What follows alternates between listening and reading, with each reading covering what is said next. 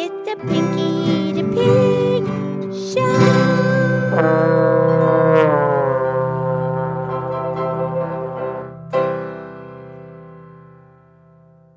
Okay, okay. It's Pinky the Pig time for the Pinky the Pig show. Yay, yay, yay, yay, yay, yay, yay, yay, yay. And of course, I'm here with my very good friend, Mildred the Moo Cow. Hi, Pinky. How are you? I'm great. I'm so good. I'm happy. I wake up in the morning I'm going, I'm just going to be happy. I just make up my mind. Yeah, it's great. But anyway, okay, and I just want to explain to our new listeners. Okay, um, Penelope, she takes care of me. She's second grade, Right. and her brother, that's Robert, and he he's seventh grade. Right.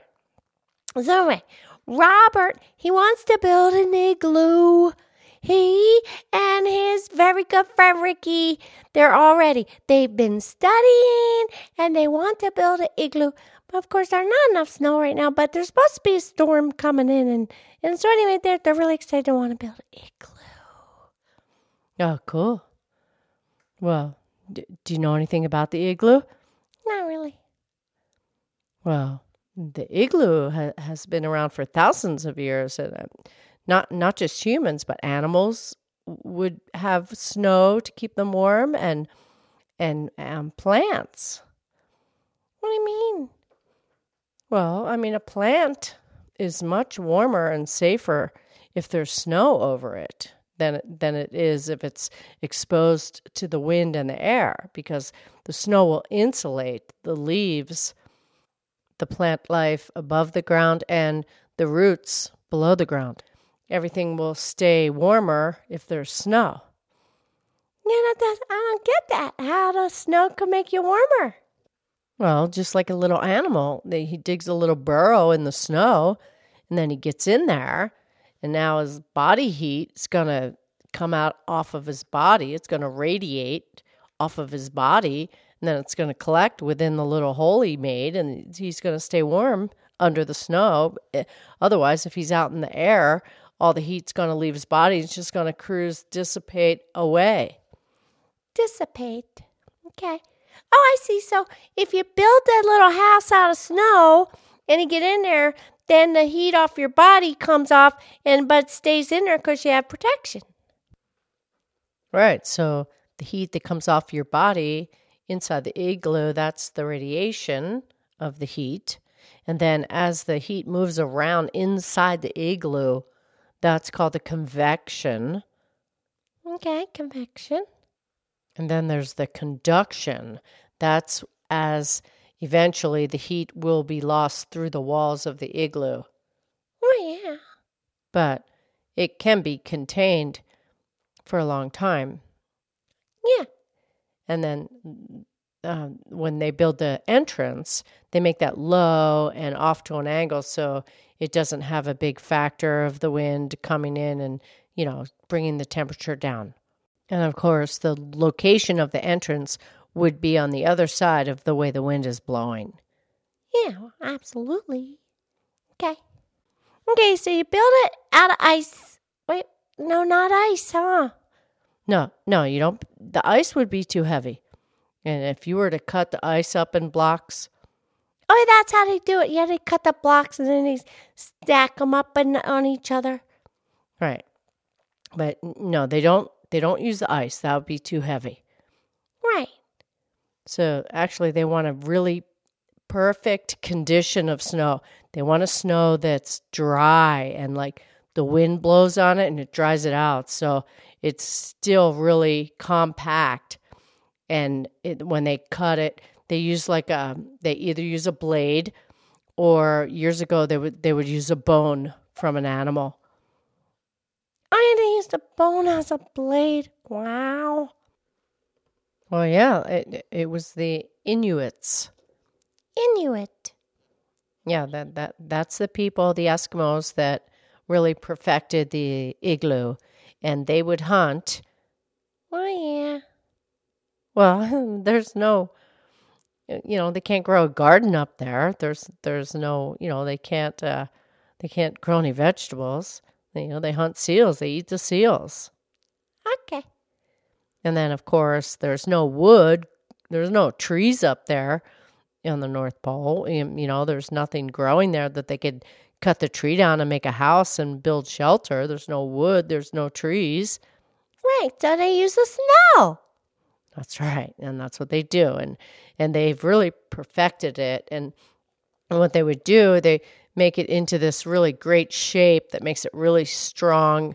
It's warm and it's stable, so it won't collapse.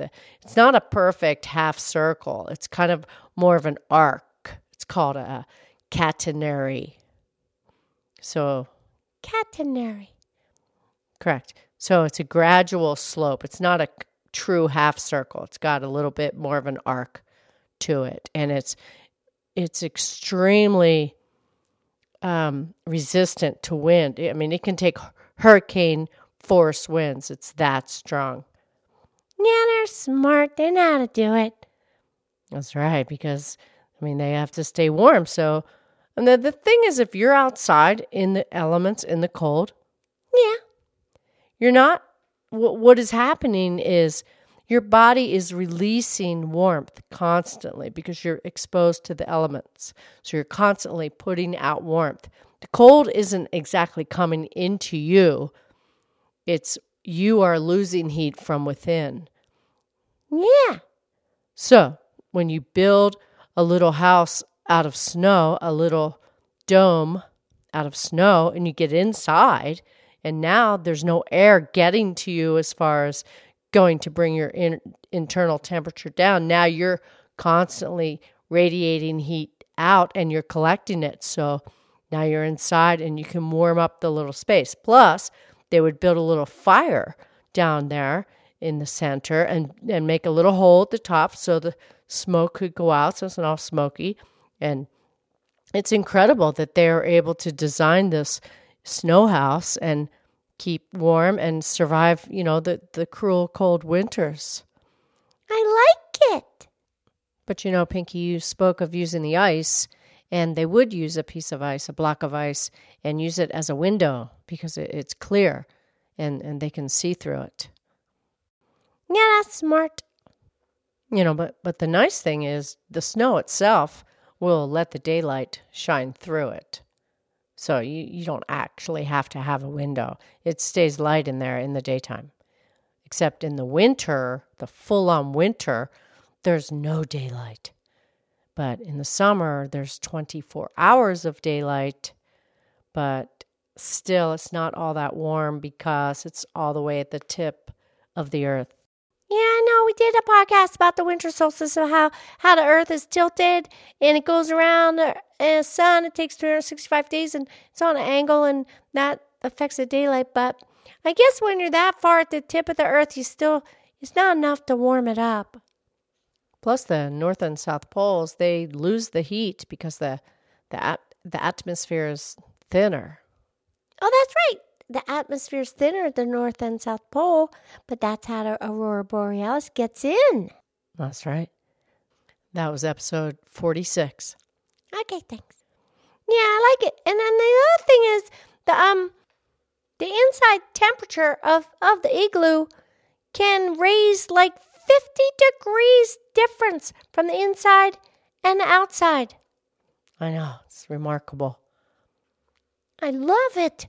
Man, I, w- I wish it was snow because I want that. I want to go in an igloo and Robert and Ricky could build an igloo. I know they'll take me in there. I know they'll let me go in there with them. Oh, of course they will. I know. I want to snow. I want to. I want to play in the ig. I want to get in the igloo. Okay, well, let's pray for snow. Oh, have you ever heard of that? Yeah, pray for snow. That's good. The skiers do that, huh? Yeah, they do. Okay. Well, thank you for teaching me about the about the igloo. Do you have a little poem, please? Well, you you knew quite a bit about the igloo, Pinky. Yeah, I was listening to Robert and Ricky. Very good. Okay, Pinky, I found us a cute little poem, and it would it was written by Mahika Dave. Okay. If you ever wish to build a wall around you, let it be like that of an igloo. No matter how much the outer cold causes harm, the inner you shall always remain warm. Oh, yeah, that's a good poem. Makes you think. Okay, Mildred, thank you. I love you. I love you.